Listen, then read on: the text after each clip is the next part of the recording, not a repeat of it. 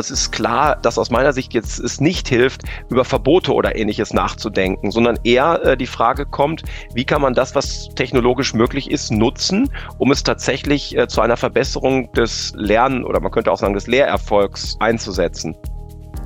Herzlich willkommen zu einer neuen Folge Ereignishorizont. Mein Name ist Jonas und für die heutige Folge muss ich einen kleinen Disclaimer vorwegschicken. Das Projekt Ereignishorizont ist nämlich schon im Jahr 2022 ins Leben gerufen worden, damals noch mit einer Freundin von mir, mit Nele. Die hat sich dann irgendwann aus zeitlichen Gründen aus dem Projekt zurückgezogen.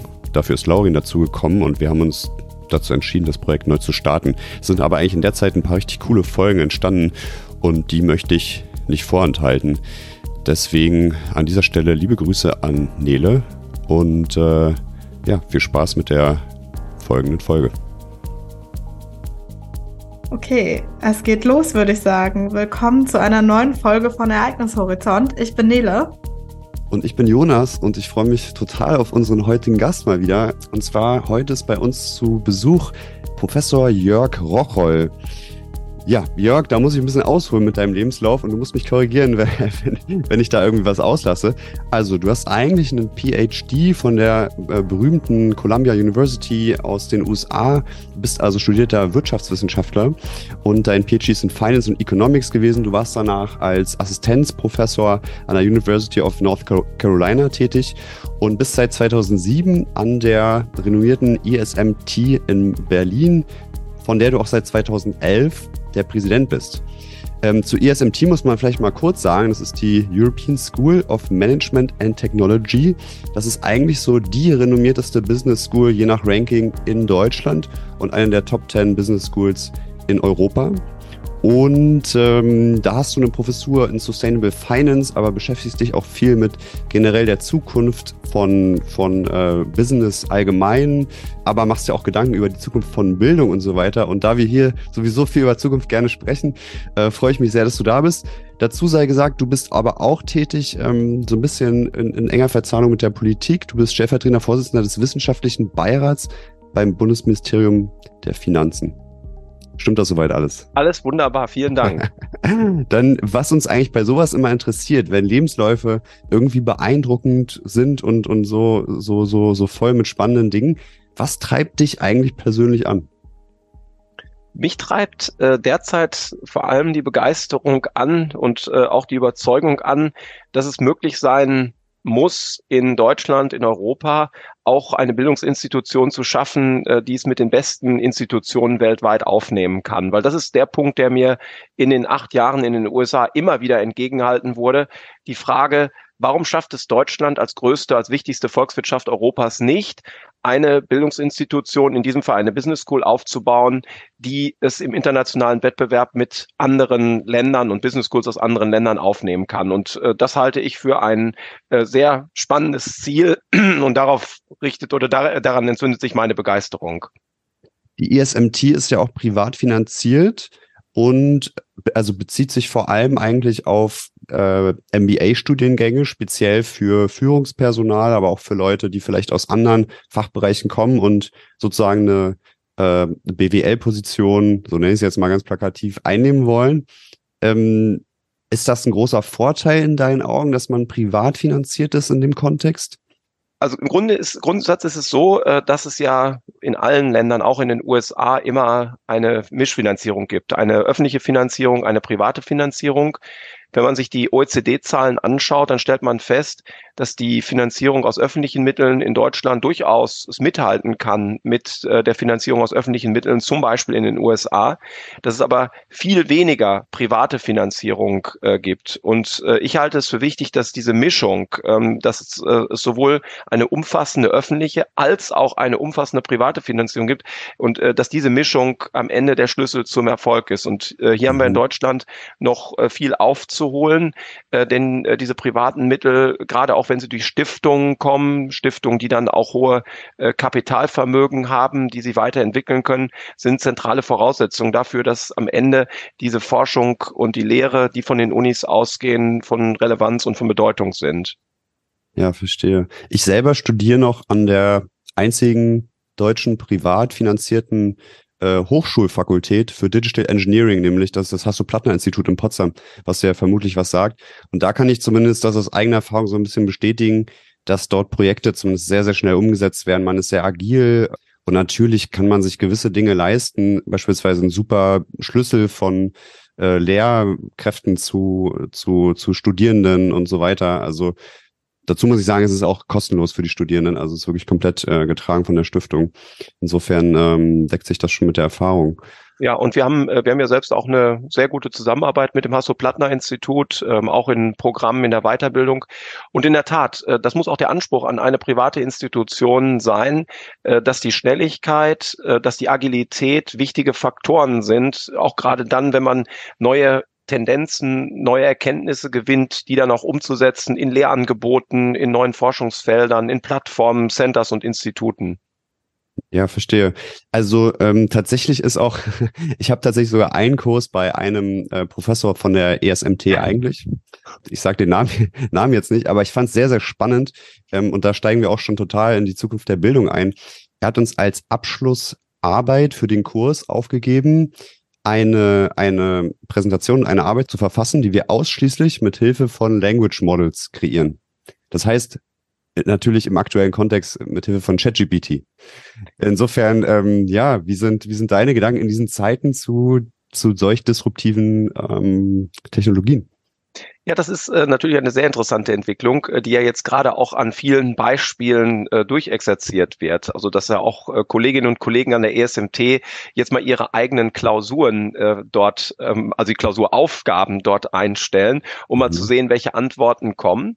Und es ist klar, dass aus meiner Sicht jetzt es nicht hilft, über Verbote oder ähnliches nachzudenken, sondern eher äh, die Frage kommt, wie kann man das, was technologisch möglich ist, nutzen, um es tatsächlich äh, zu einer Verbesserung des des Lernen oder man könnte auch sagen des Lehrerfolgs einzusetzen. Und äh, deshalb ist das eine Sache, die intensiv in den Universitäten, in den Business Schools diskutiert wird. Aber vielleicht ist es auch so, wie es ja immer wieder bezeichnet wird, dass die, ähm, der Wirkungsgrad neuer Innovationen kurzfristig überschätzt und langfristig unterschätzt wird. Also das heißt, diese Dinge, die ja. jetzt erst zum Tragen kommen, sich wahrscheinlich erst über den Zeitablauf mit voller Wucht entfalten. Ja, total.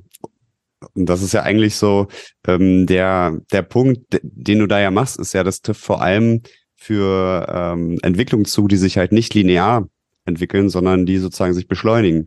Also das muss nicht unbedingt exponentiell sein, aber sagen wir mal, so annähernd exponentielle Funktionen werden im kurzfristigen unterschätzt, weil man sozusagen linear extrapoliert, aber langfristig werden sie natürlich wahnsinnig unterschätzt und wahrscheinlich hast du da komplett recht.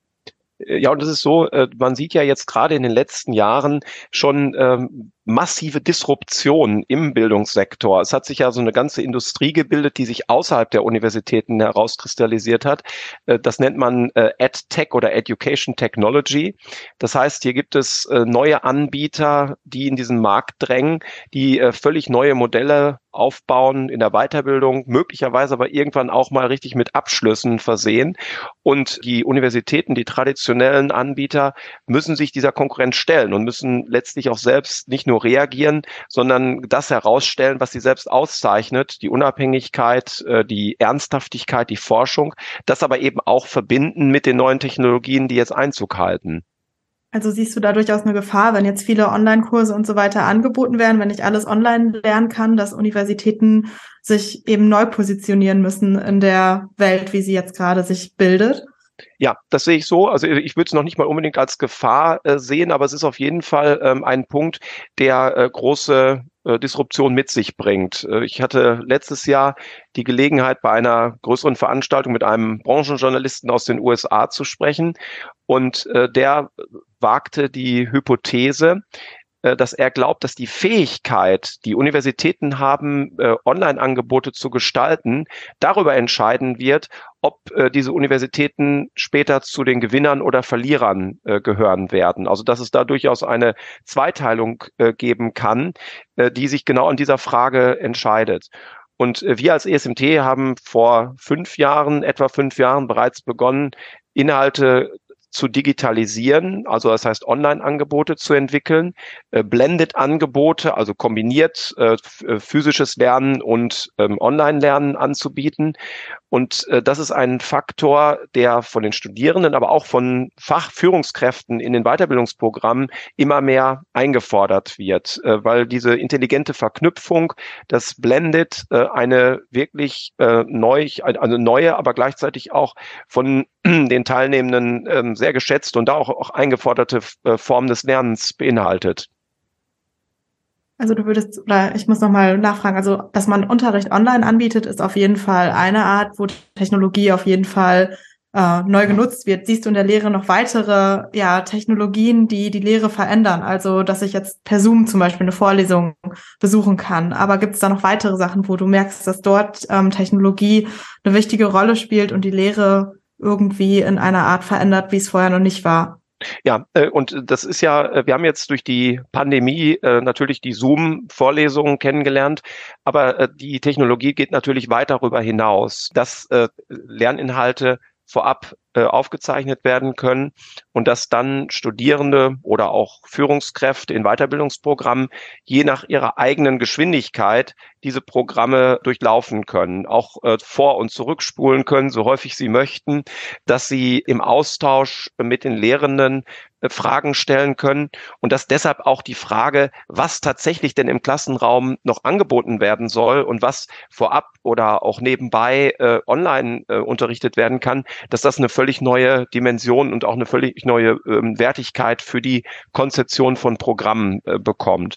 Und das ist äh, gerade etwas, bei dem vielleicht auch so ein bisschen Trial and Error notwendig ist. Nicht jedem, auch uns ist im Moment noch nicht völlig klar, wie diese Kombination am Ende aussehen wird. Aber wir sammeln viele mhm. Erfahrungen und auf Basis dieser Erfahrungen versuchen wir die Dinge dann so zu gestalten. Ich denke, um solche Erfahrungen zu sammeln, sind wahrscheinlich auch äh, Pioniere wichtig. Und das sind halt nun mal wahrscheinlich doch letztendlich irgendwie kleine, agile, gut ausgestattete Einrichtungen, wie jetzt in dem Fall die ISMT. Wir hatten auch damals, also wir haben uns eigentlich kennengelernt bei einer Konferenz in, in Ingolstadt zu Zukunft von, von Technologie und ihren Einfluss auf die Gesellschaft. Du warst da in einem Panel zur Zukunft von Bildung, Future of Education war das Panel. Und da hatte ich so ein bisschen die Frage gestellt, sind denn Unis eigentlich, also überleben denn Unis in den nächsten ein, zwei, drei Jahrzehnten diese Welle? Denn man kann sich vorstellen, dass viele Studiengänge sagen wir mal jetzt nicht welche, die Zertifizierung benötigen wie Jura oder Medizin, ja doch irgendwie deutlich schneller wahrscheinlich woanders gelernt werden können, auf speziell personalisierten Kursen, wenn ich jetzt beispielsweise äh, Informatik studieren will oder wenn ich irgendwie eine andere Ausbildung in einem spezifischen Bereich machen will. Und da hatte ich, glaube ich, auch die Frage gestellt, glaubst du, dass dann mehr so diese großen elitären Einrichtungen, die einfach sozusagen High Potential, so nenne ich es jetzt mal, zusammenbringen, überleben? aber die Wald- und Wiesenhochschule oder die Wald- und Wiesenuni, ähm, die vielleicht vielleicht einfach äh, ganz normal ihre Lehre anbietet, dann vielleicht doch nicht mehr, weil man auf diese Lehre anderweitig zugreifen kann. Äh, ich glaube, dass es auf jeden Fall eine Differenzierung geben wird. Äh, jetzt kann man natürlich erstmal sagen, äh, dass sich notwendigerweise nicht viel für eine staatlich finanzierte Hochschule, Universität ändern muss, weil man jetzt erstmal nicht unbedingt von der unmittelbaren Nachfrage abhängig ist, sondern erstmal durch die Grundausstattung finanziert ist. Allerdings ist zum Beispiel in den USA schon sehr klar, genau ähm, das zu erkennen und auch äh, zu beobachten, was du gerade beschreibst, nämlich dass mhm. große Universitäten, die finanziell sehr gut ausgestattet sind, damit auch sehr gute Möglichkeiten haben, die beste Technologie, äh, die beste Didaktik zu nutzen, auch ähm, Menschen zu gewinnen, die äh, mit großer Freude, mit großer, großer Leidenschaft Unterrichtsinhalte äh, anbieten, dass genau diese Institutionen gewinnen können, weil es auf einmal möglich ist, Inhalte vielleicht auch zu viel günstigeren Preisen, als das vorher der Fall war, an den absoluten Top-Institutionen äh, zu wählen und äh, dort äh, durchzunehmen äh, und man nicht mehr darauf angewiesen ist, äh, an eher entfernteren und reputierlich nicht ganz so ähm, interessanten mhm. Institutionen zu studieren. Also diese Zweiteilung und auch diese Abhängigkeit von den großen Investitionen, die notwendig sind, um diese Technologien in den Unterricht, in die Lehre einzubringen, wird auf jeden Fall ein großer Faktor sein.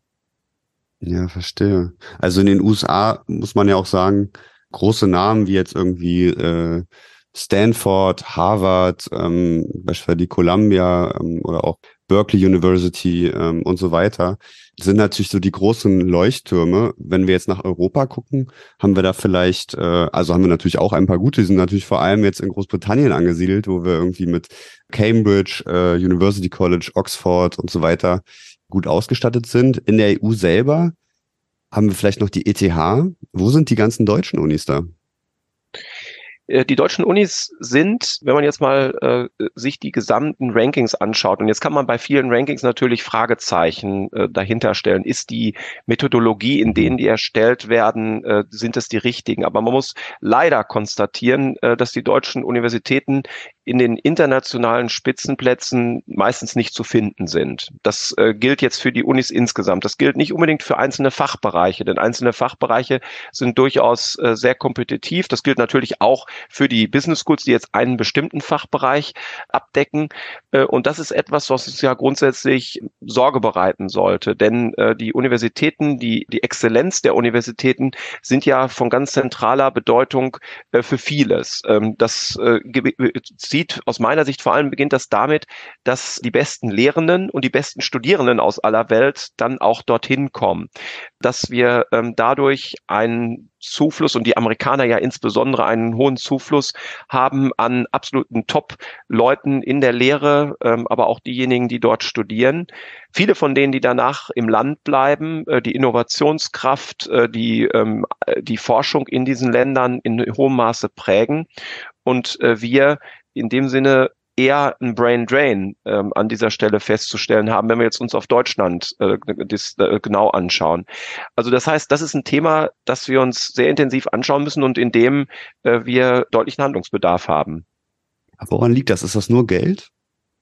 Äh, also wenn es nur Geld wäre, wäre es wahrscheinlich einfach. Aber äh, man muss sagen, dass die große Freiheit, die amerikanische Universitäten genießen, äh, dass diese Freiheit, äh, die sich dann natürlich auch in einem äh, sehr harten Wettbewerb behaupten muss, dass diese beiden in Kombination natürlich immer wieder dazu führen, dass nicht nur in der Lehre und in der Forschung Innovation wichtig ist, sondern auch in der gesamten Frage, welche organisatorischen Innovationen gibt es auch innerhalb äh, der mhm. Universitäten. Und das beinhaltet ja zum Beispiel auch die Frage, wie werden neue Inhalte, wie Online-Inhalte äh, unterstützt, wie, welcher Bedarf ist da, zum Beispiel, ich nenne das jetzt mal ganz plakativ, Marketing zu betreiben, um Studierende aus anderen Ländern ähm, zu ähm, attrahieren. Und äh, dieser Bedarf, auch Marketing zu betreiben und äh, dafür zu kämpfen, die besten Studierenden aus aller Welt anzuziehen, ist natürlich nicht so stark ausgeprägt, ja. äh, wenn die Grundfinanzierung letztlich gegeben ist. Also wenn man es runterbricht, ist es eigentlich der Bildungskapitalismus auf eine gewisse Art. Das heißt, alle müssen irgendwie die Studiengebühren bezahlen. Die Unis sind ja wie kleine Unternehmen, müssen dafür kämpfen, die richtigen, die besten Studierenden zu haben.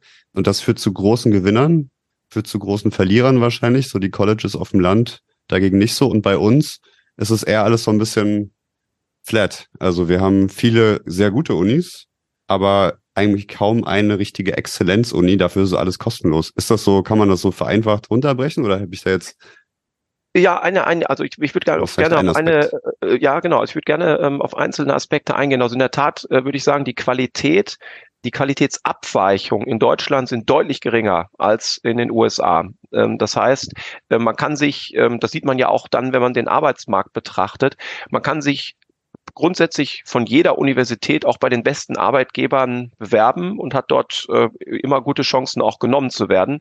In den USA ist es klar so, dass bestimmte Abschlüsse von bestimmten Universitäten letztlich von den Arbeitgebern gar nicht betrachtet werden, dass also die, äh, die Aussicht dort einen Arbeitsplatz zu bekommen nicht ähm, vorhanden ist. Das ist also ein ganz wichtiger Aspekt. Jetzt ist es so, ähm, dass äh, die, diese Frage des Kapitalismus natürlich ein bisschen differenziert zu betrachten ist, weil ähm, die Universitäten dort ja auch alles das, was sie an Erträgen erzielen, sofort wieder in Lehre und Forschung äh, investieren. Also es geht nicht darum, Gewinnmaximierung mhm. zu betreiben, sondern letztlich gemeinnützig ähm, die Dinge voranzubringen, die ähm, immer wieder auf die Reputation der Institutionen einzahlen. Und der letzte Punkt ist, äh, und der hat mich gerade in den äh, Undergraduate Studies in den USA immer beeindruckt, dass ja gerade die ersten zwei Jahre, manchmal so die ersten drei Jahre, sehr stark auch das Thema Allgemeinbildung umfassen. Also dass es eben nicht sofort um eine Spezialisierung geht zu einer berufsbildenden äh, Fokussierung, sondern es darum geht, äh, sehr breite Themen abzudecken und es da auch immer wieder intensive Kämpfe gab, wenn äh, versucht wurde, in den ersten zwei oder drei Jahren des Studiums zu fachspezifisch zu werden. Und siehst du das aber eher als Stärke, dass man sagt, okay, du kommst zur Uni und machst erst nochmal eine, einen, einen Rundumschlag und kannst dann entscheiden, wie du dich spezialisieren willst? Oder siehst du da eher die Stärke und sagst, es ist eigentlich gut, wenn man schon direkt spezialisiert in, in eine Richtung geht? Ich halte es für eine Stärke, diese allgemeinen äh, Elemente zu beinhalten. Ob sie, äh, wie umfassend sie sein müssen, äh, das, das hängt natürlich auch von Fach, äh, einzelnen Fachbereichen ab, weil Spezialisierung gerade in wichtigen äh, technologischen Bereichen ja erstmal die Voraussetzung dafür ist, dass man überhaupt einen Unterschied machen kann. Aber äh, der Grundsatz, dass man nicht gleich im ersten Semester komplett spezialisiert in eine Richtung äh, losrennt, den halte ich für wichtig. Und deshalb äh, habe ich den auch mit, ja, mit großer Bewunderung in den USA zur Kenntnis genommen. Also könnte man, also ich habe im Bachelor einen sehr interdisziplinären Studiengang ähm, studiert und ich habe das sehr genossen. Das kann ich auch also bestätigen, weil sehr viele verschiedene Fachrichtungen vorkamen. Könnte man sagen, wenn ich jetzt neue Studiengänge entwerfe in Deutschland, dass wir interdisziplinär mehr denken sollten. Also dass wir vielleicht gerade in den Bachelorstudiengängen versuchen sollten, mehr interdisziplinäre Studiengänge zu bilden, damit wir eben auch die Möglichkeit haben, erstmal so eine größere Grundausbildung zu haben. Ja, das hielt ich für, einen, äh, für einen sehr äh, guten Ansatz. Denn äh, wenn man sich jetzt mal die großen Herausforderungen der Gegenwart anschaut, dann stellt man fest, dass viele dieser Herausforderungen nur durch Interdisziplinarität zu lösen sind. Also nehmen wir mal den Klimawandel. Der Klimawandel erfordert ganz klar äh, Ingenieurs Erkenntnisse? Welche Technologien können helfen, um ähm, den Ausstoß von CO2 oder von anderen Treibhausgasen zu reduzieren, möglicherweise sogar äh, zu, zu parken oder ähm, einzulagern?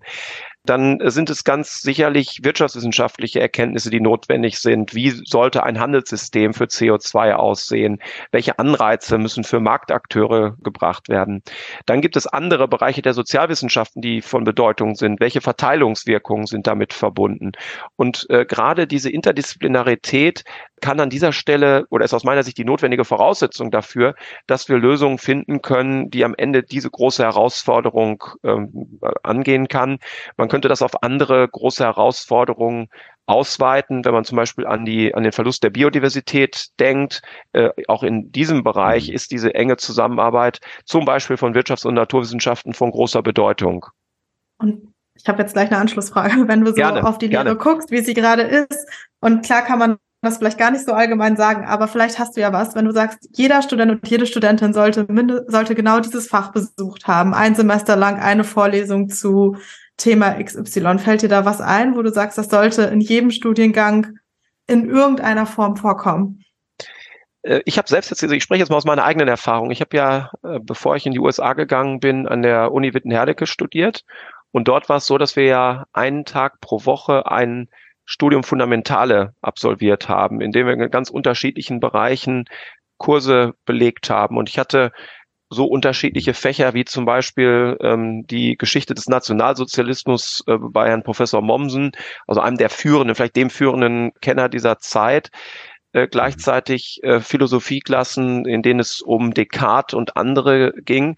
Und äh, wenn ich manchmal an mein Studium zurückdenke, erinnere ich mich mehr an diese eher allgemeinen, breiteren Inhalte, als jetzt äh, zum Beispiel ähm, das, ein, äh, das 101 der Kostenrechnung. Also das heißt, diese, diese allgemeine Basierung äh, halte ich für eine zentrale Frage. Und da ist es dann vielleicht auch fast egal, in welcher Richtung das jetzt ist, ob das Geschichte, Philosophie oder auch anderen Bereichen äh, sind, sondern einfach äh, die Frage, wie man den Horizont so breit aufstellen kann, dass man hinterher auch mit allen möglichen Dingen, die sich ja dann auch nach dem Studium wiederum neu ergeben, auch äh, in der gesamten Befassung auch äh, sagen wir mal, selbstbewusster, aber gleichzeitig auch kritischer umgehen kann. Würdest du dann eigentlich empfehlen, BWL zu studieren heutzutage? Ich frage das, glaube ich, ein bisschen im Kontext. Mein, äh, einer meiner Mitgründer ist BWL aus Italien, hat auch eigentlich an der renommierten äh, Bocconi studiert in, in Milan.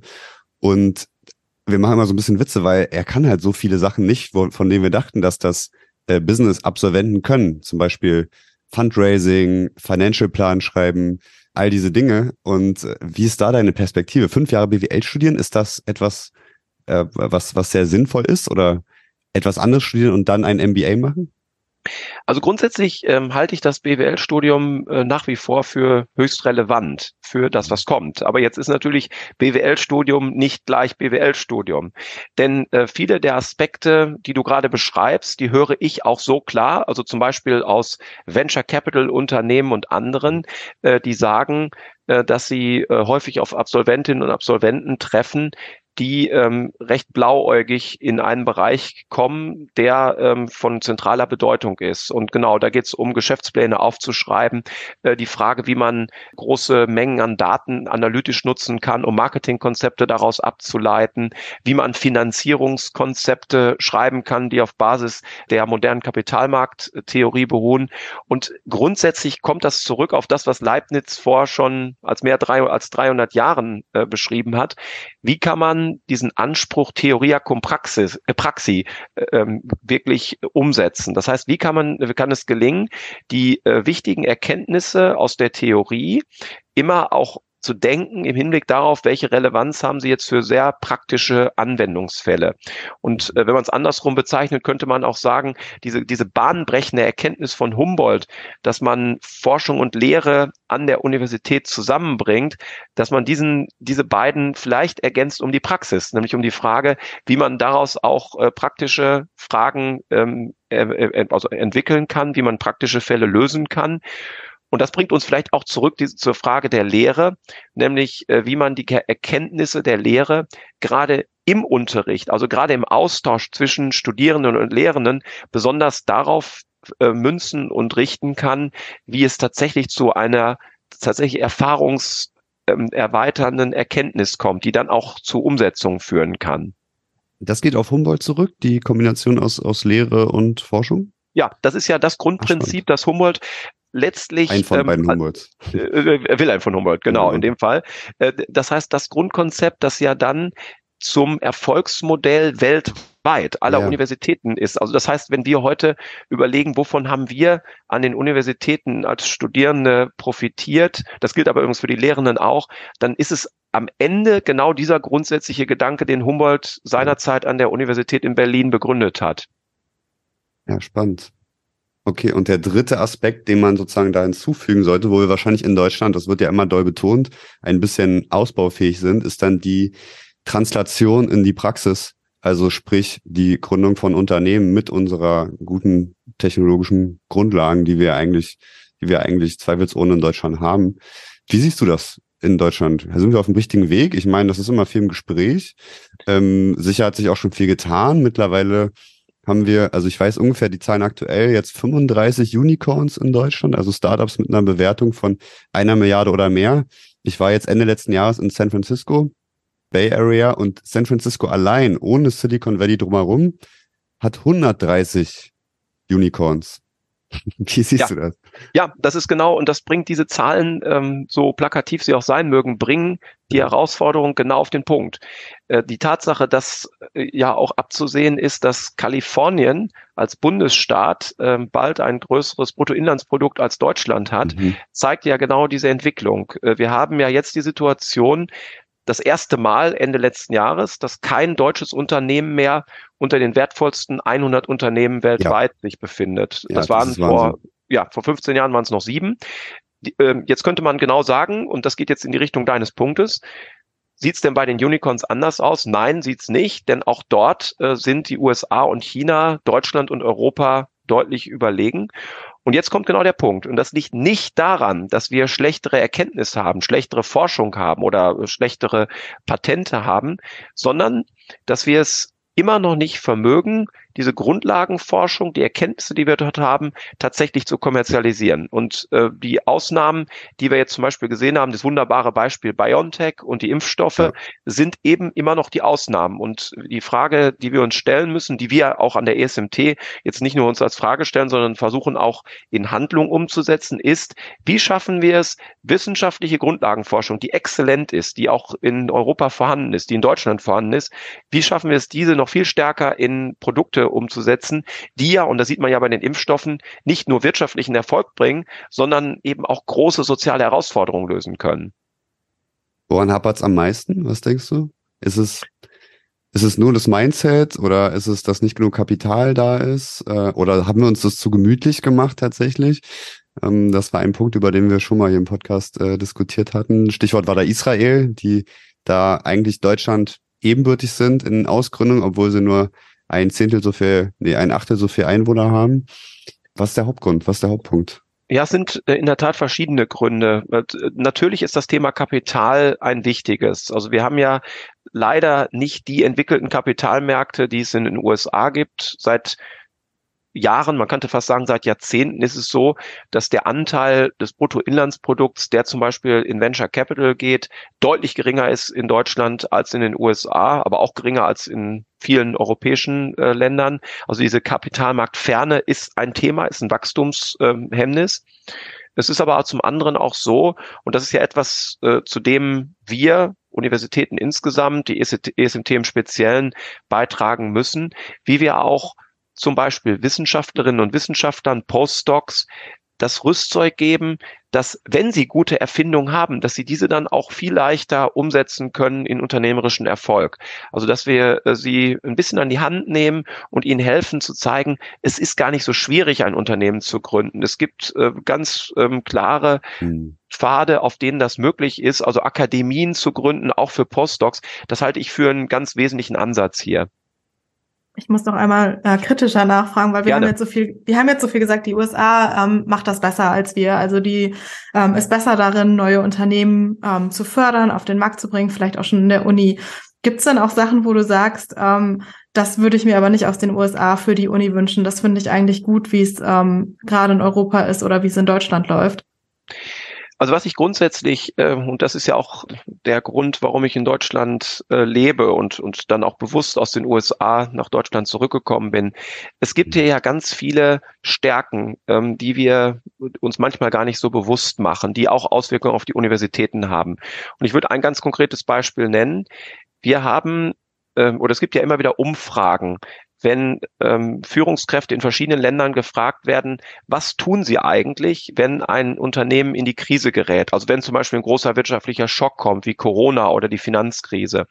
Und das Interessante ist, in äh, den USA würden die meisten antworten, die meisten Führungskräfte, dass sie zunächst die Beschäftigung streichen würden und erst dann die Dividenden. In Deutschland, in Europa ist es genau andersrum, dass die Führungskräfte sagen, wir streichen zunächst die Dividenden und erst dann die Beschäftigung. Man könnte es auch andersrum formulieren oder breiter formulieren. Dieser Stakeholder-Ansatz, den wir in Europa äh, als inhärentes mhm. Element unseres Systems haben, ist etwas, was viel stärker ausgeprägt ist als in den USA, in denen dieser Shareholder-Ansatz noch deutlich verbreiteter ist. Und ich bin davon überzeugt, dass die Attraktivität international auch des Bildungssystems in der Gestaltung dieses Stakeholder-Ansatzes ein wirklicher Pluspunkt ist. Etwas ist, was wir noch viel stärker ausbauen könnten und sollten, weil äh, man sieht ja auch in den USA Bestrebungen, also Business Roundtable 2019, die gesagt haben, eigentlich müssten wir stärker den Stakeholder-Ansatz in den, in den Fokus nehmen.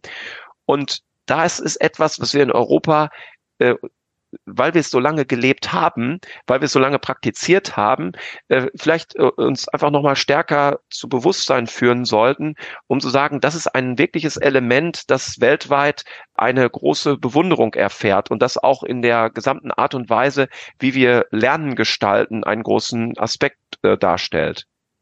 Wie macht sich das in der Lehre dann äh, bemerkbar? Also Hast du ein praktisches Beispiel vielleicht? Ja, gerne.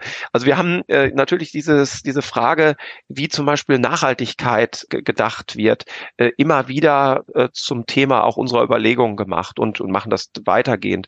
Und gerade da äh, ist es so, äh, dass Nachhaltigkeit natürlich diese Elemente hat, wie ähm, die Bekämpfung des Klimawandels, wie der Erhalt der Biodiversität.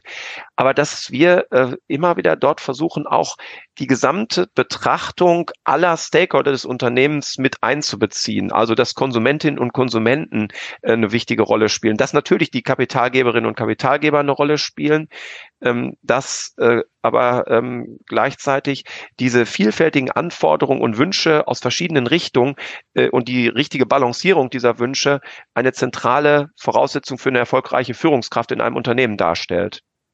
Also und im, im Bildungskontext sagst du, also dieser Stakeholder-Ansatz hat große Vorteile, aber im Unternehmer-Ansatz, jetzt haben wir da gesagt, dass Deutschland da irgendwie anscheinend so ein bisschen eine Rolle verloren hat, nicht mal den Top 100 der, äh, ähm, der wertvollsten Unternehmen vertretbar ist oder vielleicht gerade noch so mit SAP und, ähm, und wahrscheinlich auch nicht viel nachkommt, also was die Startups angeht, zumindest nicht im Vergleich. Äh, nun spielen ja auch radikale Gedanken immer mal eine, Ro äh, eine Rolle in Deutschland. Äh, ich, einfach weil ich die Chance habe, jetzt mal einen Wirtschaftsexperten zu fragen. Stichwort Vermögenssteuer da scheiden sich ja nur wirklich die Geister. Hasso Plattner, einer der Gründer von SAP, hat sich ja sehr, sehr stark dagegen ausgesprochen und hat gesagt, naja, wenn wir das jetzt machen, kriegen wir gar keine Investitionen mehr nach Deutschland.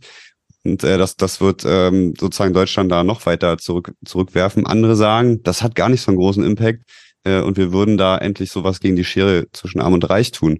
Was ist denn nun richtig? Das wäre jetzt eine dramatische Version vom Stakeholder-Ansatz, sage ich mal. Ja, es gibt äh, natürlich zu diesem Thema viele ja. ähm, Meinung in, in ganz unterschiedliche Richtungen. Ähm, mein Ansatz wäre ein anderer, äh, nicht die Vermögensteuer als letztlich korrektiv äh, zu nutzen, sondern das ganze Thema der Vermögensbildung für alle viel stärker in den Mittelpunkt politischen Handelns zu stellen. Äh, das beginnt ja damit, dass Deutschland eines der wenigen Länder in der OECD ist, das keine eigene nationale Finanzbildungsstrategie hat. Wenn wir uns dann ähm, also zum Beispiel die Frage stellen, warum gibt es so einen so hohen Anteil der Bevölkerung, der überschuldet ist, dann, hat, dann hängt das aus meiner Sicht auch damit zusammen, dass es diese Finanzbildungsstrategie nicht gibt, dass es sie also nicht durchgehend äh, gibt.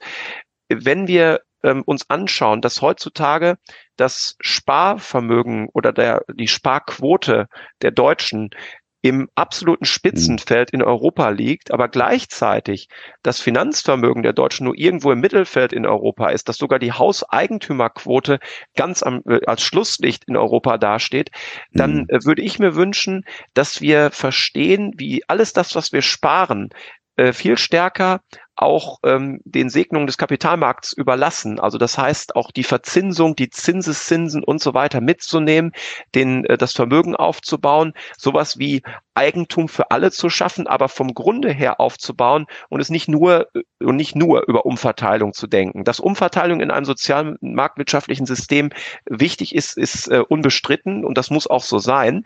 Aber ähm, es sollte aus meiner Sicht die Debatte noch stärker in die Richtung gehen, wie erstmal wir zur Schaffung von Vermögen kommen und das eben nicht nur für einige, sondern über eine breite, breite Schichten der Bevölkerung hinweg. Und um den Punkt zu beenden, würde es mit Hasso Plattner da eigentlich übereinstimmen, dass das ein zu radikaler Eingriff wäre und äh, Investitionen wirklich zurückwerfen würde? In, in, ja, in, also ich, ich bin skeptisch, was die Vermögensteuer mhm. ähm, betrifft. Ähm, ich bin aber äh, wirklich sehr dafür, darüber nachzudenken, wie das Thema Vermögensverteilung insgesamt viel grundsätzlicher angedacht werden kann, weil ich auch davon überzeugt bin, dass eine breitere Vermögensverteilung oder wenn man es mal andersrum sagt, wenn wir mehr Eigentümerinnen und Eigentümer in unserer Gesellschaft hätten, das nicht nur sehr positive wirtschaftliche Auswirkungen hätten, hätte, sondern auch äh, ganz großartige Auswirkungen hätte auf das gesellschaftliche Klima und viele Debatten anders geführt würden. Ja, verstehe. Also insgesamt äh, total spannend, äh, weil da kommen wir natürlich zu einer, zu einer ganz grundlegenden Frage. Ich meine, es gibt ja immer die große Debatte in der Gesellschaft für die großen Probleme, die du jetzt schon angesprochen hast, was Biodiversität angeht, was Klimawandel angeht und so weiter. Gibt es da zwei Ansätze. Es gibt immer sozusagen einen Ansatz, dass wir eher uns mehr zurückhalten, dass wir versuchen sozusagen zu verzichten und insgesamt irgendwie sparen, wo es, wo es geht. Also irgendwie so eine Art regredenter Ansatz, würde ich sagen.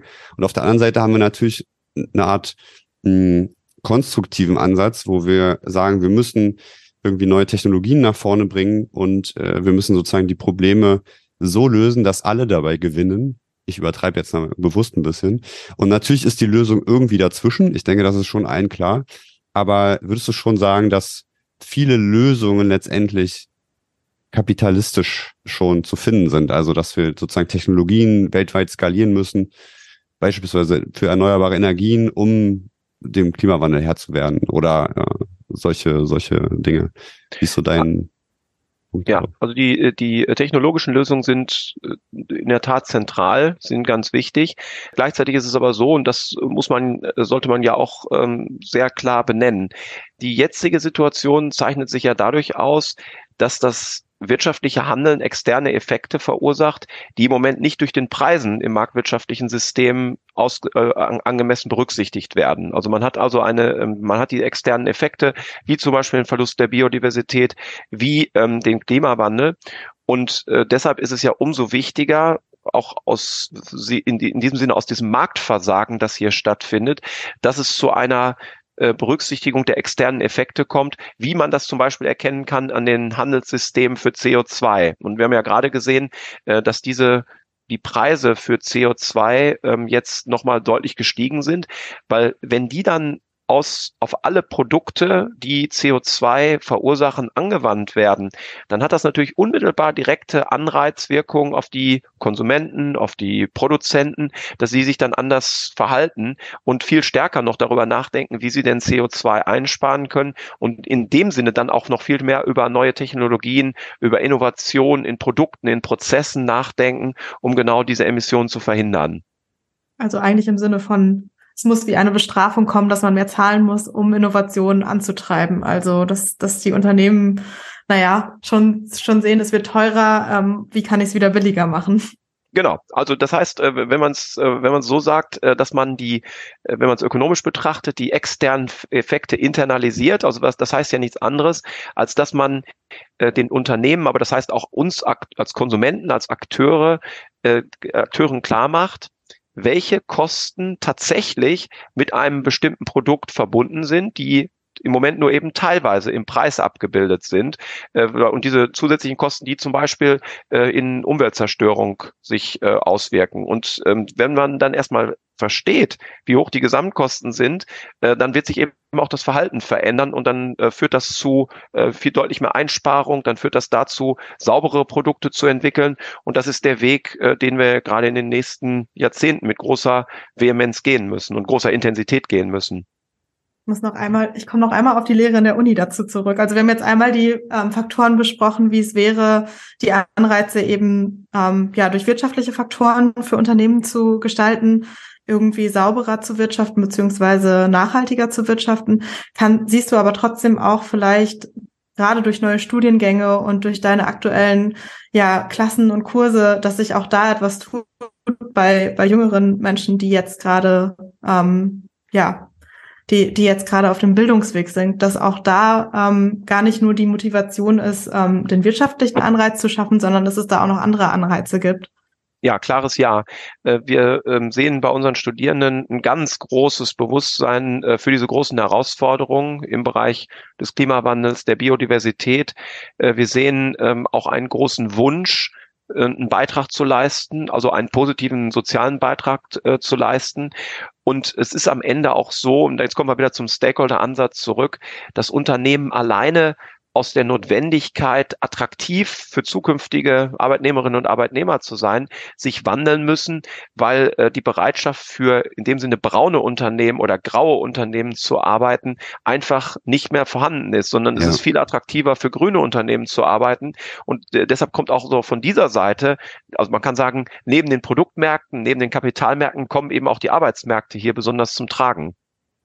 Und das ist ja ein riesiger Shift eigentlich gerade. Ich glaube, vor zwei Jahren oder so hat BlackRock, man kennt es jetzt in, in Verbindung mit äh, Friedrich Merz, der da äh, Aufsichtsratsvorsitzender ähm, war oder, oder mit dem Aufsichtsrat saß, eigentlich eine große Kampagne gefahren Richtung ESG, also Environmental Social Governance, wenn ich es richtig verstanden habe. Das heißt, es ist ein großer Kapitalmarkttrend in, in sozusagen nur, nur in äh, Firmen zu investieren, die die sich sozusagen sozial, ökologisch äh, verträglich verhalten. Und ähm, also das, das steht ja damit so ein bisschen im Einklang. Ne? Das ist ja eigentlich ein riesiger, sehr positiver Trend innerhalb des kapitalistischen Ansatzes, sage ich jetzt mal so. Absolut. Also der ist jetzt äh, mit Sicherheit noch nicht am Ende und da gibt es auch noch genug offene Fragen zu beantworten. Mhm. Aber äh, genau wie du es beschreibst, der Druck von den Kapitalmärkten, der Druck von den Produktmärkten, der Druck von den Arbeitsmärkten, gerade im Sinne einer solchen, ähm, eines solchen Stakeholder-Ansatzes zeigt ja, äh, dass Unternehmen das jetzt nicht mehr so als äh, Inhalt von Sonntagnachmittags oder Sonntagsreden äh, sehen können, sondern dass es wirklich eine Kern äh, Voraussetzung ist als License to Operate. Äh, weil wenn diese Voraussetzungen nicht erfüllt sind, äh, haben die Unternehmen keine Chance, dauerhaft zu überleben, weil eben von allen Seiten der Druck so groß wird und zu Recht groß wird. Ja, wahnsinnig spannend. Eine Frage, weil wir, glaube ich, schon bald am Ende sind mit der Zeit, ja. die mich noch unglaublich interessiert in so einem Kontext. Du hast vorhin auch gesagt, dass wir dazu tendieren, kurzfristig technologische Fortschritte immer so ein bisschen zu überschätzen und langfristig zu unterschätzen. Würdest du denn sagen, dass sich technologischer Fortschritt, darüber reden wir ja auch in dem Podcast irgendwie relativ viel, sich generell beschleunigt? Also wenn man es jetzt im großen historischen Kontext sieht, dann passiert ja heute in wenigen Jahren so viel wie früher in Jahrhunderten oder ganz früher in Jahrtausenden. Geht das weiter so? Ähm, worüber machst du dir Gedanken so aus deiner wirtschaftswissenschaftlichen Perspektive und auch in deinen Gesprächen, die du wahrscheinlich hast? Ja, das ist äh, eine ganz, ganz wichtige Frage. Also in der Tat, meine Wahrnehmung ist, dass diese Disruption äh, zurzeit oder man könnte auch sagen, die Transformation, die derzeit stattfindet, äh, tatsächlich besonders intensiv ist, weil auch verschiedene Faktoren aufeinander äh, kommen. Das hat ja auch mit geopolitischen Umwälzungen zu tun. Jetzt gerade um den ersten Jahrestag des Beginns des russischen Angriffskriegs gegen die Ukraine mhm. äh, ist das ja auch nochmal ein ganz wichtiger Faktor, äh, die Frage, wie auch so globale Lieferketten und so weiter aussehen. Aber zum Bereich der äh, Technologie zurück, ja, in der Tat. Also ich äh, bin äh, davon überzeugt, dass wir im Moment eine Zeit erleben, die von einer besonders starken Disruption geprägt ist. Und die Frage, äh, die ich mir vor allem stelle, ist, wie können wir es schaffen, dass in Deutschland, in Europa diese Disruption äh, besonders stark auch geprägt wird. Dass wir also in dem Sinne nicht nur äh, hinter den USA und China herlaufen, sondern von hier aus prägen. Weil äh, das, was uns als äh, demokratisches System auszeichnet, was uns auch auszeichnet vor dem Hintergrund dieses Stakeholder-Ansatzes, den wir in Europa haben, das sind ähm, Elemente, die bei der Gestaltung der Technologien oder auch der Implementierung der Technologien aus meiner Sicht sehr zentrale Elemente sind, äh, die, die äh, dann auch für die Welt insgesamt von Vorteil sind. Ja, verstehe. Aber ich kann mir irgendwie in dem Kontext auch so von von jetzt äh, Fortschritt im, im Bereich KI beispielsweise oder im Bereich von generell eigentlich allen möglichen Tools, die die Fähigkeiten von Leuten auf der ganzen Welt in Wissenschaft und Technologie amplifizieren, eigentlich nicht vorstellen, dass wir nochmal an eine Zeit kommen, die von weniger Disruption geprägt ist. Also, das ist natürlich jetzt irgendwie eine, eine sehr ähm, hypothetische ähm, Anschauung darauf. Aber ich kann mir irgendwie nicht vorstellen, dass wir jetzt nochmal so eine Abflachung sehen und obwohl wir diese ganzen tollen KI-Tools haben, die alle mal besser werden und immer mehr Wissenschaftlerinnen und Wissenschaftler haben, immer mehr Startups haben, ähm, alle die Infrastruktur weltweit immer besser wird. Ich sag mal, jetzt abgesehen von irgendwie großen kriegerischen Ereignissen oder, oder Umweltkatastrophen, sowas natürlich was, was dem entgegenwirken könnte. Aber ich sehe irgendwie wenig Argumente zu sagen, das flacht nochmal ab. Also die, äh, die Erwartung teile ich. Ähm, es wird sicherlich immer Schübe geben, es wird auch Wellen mhm. geben, in denen diese Bewegungen äh, stattfinden. Aber man äh, kann sagen, die Wellenlänge oder die, sag mal, kann man die Länge zwischen zwei ähm, Wellenpeaks, die, die, nimmt die, die, nimmt ab. Und diese Erwartung habe ich. Aber das heißt andersrum auch, dass wir auch in unserer Bildung, in unserer Ausbildung dieser Tatsache gerecht werden müssen. Dass wir also auch die Frage, wie wir äh, Methoden entwickeln, um mit Wandel umzugehen, stärker in den Mittelpunkt stellen als jetzt reines Faktenwissen. Also eher die Frage, also Experiential Learning, wie geht man mit neuen, auch unsicheren äh, Herausforderungen um? Äh, wie gestaltet man sie? Welche Innovation kann daraus entstehen? Wie bleibt man auch offen dafür? Das sind Aspekte, die deshalb viel stärker noch auch Teil ähm, des Curriculums werden sollten. Siehst du auch, dass sich da die Didaktik noch ändern müsste? Also, dass die Didaktik ähm, an, sich anpassen muss und um solche neuen Denkweisen und Anstöße zu vermitteln? Ja, eindeutiges Ja. Ähm, ich glaube, also das, was ich gerade beschrieben habe, zum Beispiel ähm, Experiential Learning, aber auch andere Aspekte sind von zentraler Bedeutung und äh, sie sind insbesondere vor, äh, von Bedeutung, weil dieses, äh, diese große Unsicherheit, die wir ja gerade auch in diesem Jahr oder auch in diesen Jahren spüren, ähm, diese Unsicherheit äh, ist natürlich viel schwieriger macht, äh, eine Entscheidung zu treffen, ähm, bei der man oder bei der man sonst vielleicht zumindest mit von Risiko ausgehen konnte. Das heißt, man wusste zumindest, wie welche Wahrscheinlichkeiten für bestimmte Stadien der Welt ähm, zu erwarten sind. Ähm, das gilt eben in Zeiten der Unsicherheit nicht und das erfordert dann eben auch andere Herangehensweise, gerade in der Umsetzung.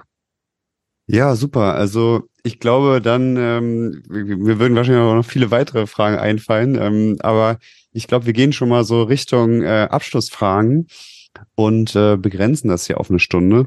Also eine, eine Frage, die, glaube ich, auch viele Zuhörerinnen und Zuhörer interessiert, so auch aus ähm, einfach Perspektive, ja, aus, aus deiner Perspektive äh, mit, mit einigen Gesprächen, die du geführt hast, mit Leuten, die du gesprochen hast, mit Gedanken, die du dir machst.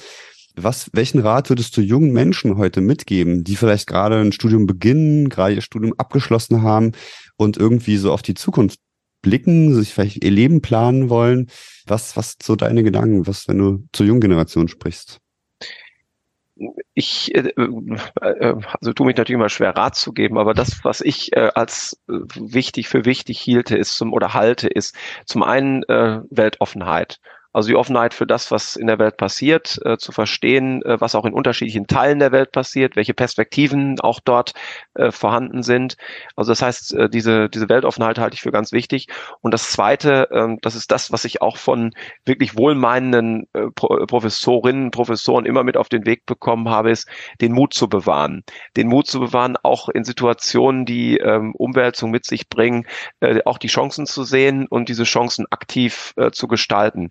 Und wenn man es vielleicht als äh, auf, einen, auf einen dritten Punkt noch sieht, mit diesem Mut und dieser Weltoffenheit auch den Wechsel zu gestalten. Der Wechsel, der notwendig ist in einer Zeit, in der diese massiven Transformationen auf uns treffen. Und die junge Generation hat hervorragende Chancen, genau diesen Wechsel jetzt hervorzubringen und diesen Wechsel zu gestalten, um letztlich damit eine, eine, das hört sich vielleicht ein bisschen pathetisch an, aber eine bessere Welt zu schaffen, in der auch Nachhaltigkeit und andere Aspekte viel stärker noch zur Geltung kommen. Und ja, ich habe auch noch eine Frage und das ist eigentlich meine Lieblingsfrage, nämlich wenn du ein Buch oder ein Podcast oder ein, ein Video oder ein YouTube-Channel oder irgendetwas zum Thema Zukunft empfehlen würdest, welcher oder was wäre das? Also hast du da vielleicht ein Buch, was man lesen sollte, wenn es um das Thema Zukunft geht?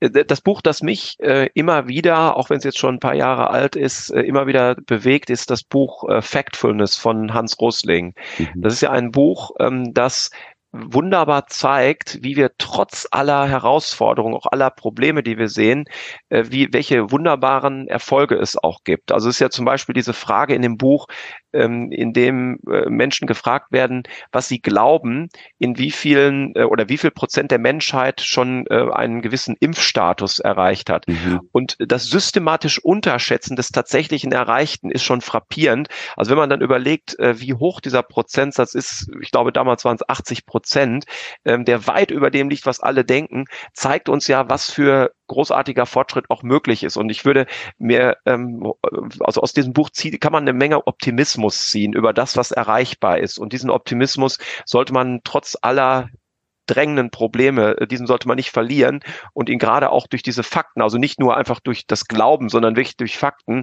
immer wieder erhärten, um zu denken, wir können noch viel mehr Dinge verändern im positiven Sinne. Ja, ich glaube, das ist ein glaube, das ist ein super schönes Schlusswort auch und wir verlinken das Buch natürlich. Ähm, genau, Jonas, du wolltest auch noch was sagen. Ja, ich kann mich dem total auch anschließen. Ich denke, viele Menschen haben auch irgendwie eine gewisse Resignation, haben das Gefühl, die Welt wird irgendwie nur schlechter und so. Und das stimmt halt nicht. Es gibt auch viele positive Trends und ich habe das Buch auch gelesen, finde es äh, find's sehr, sehr gut.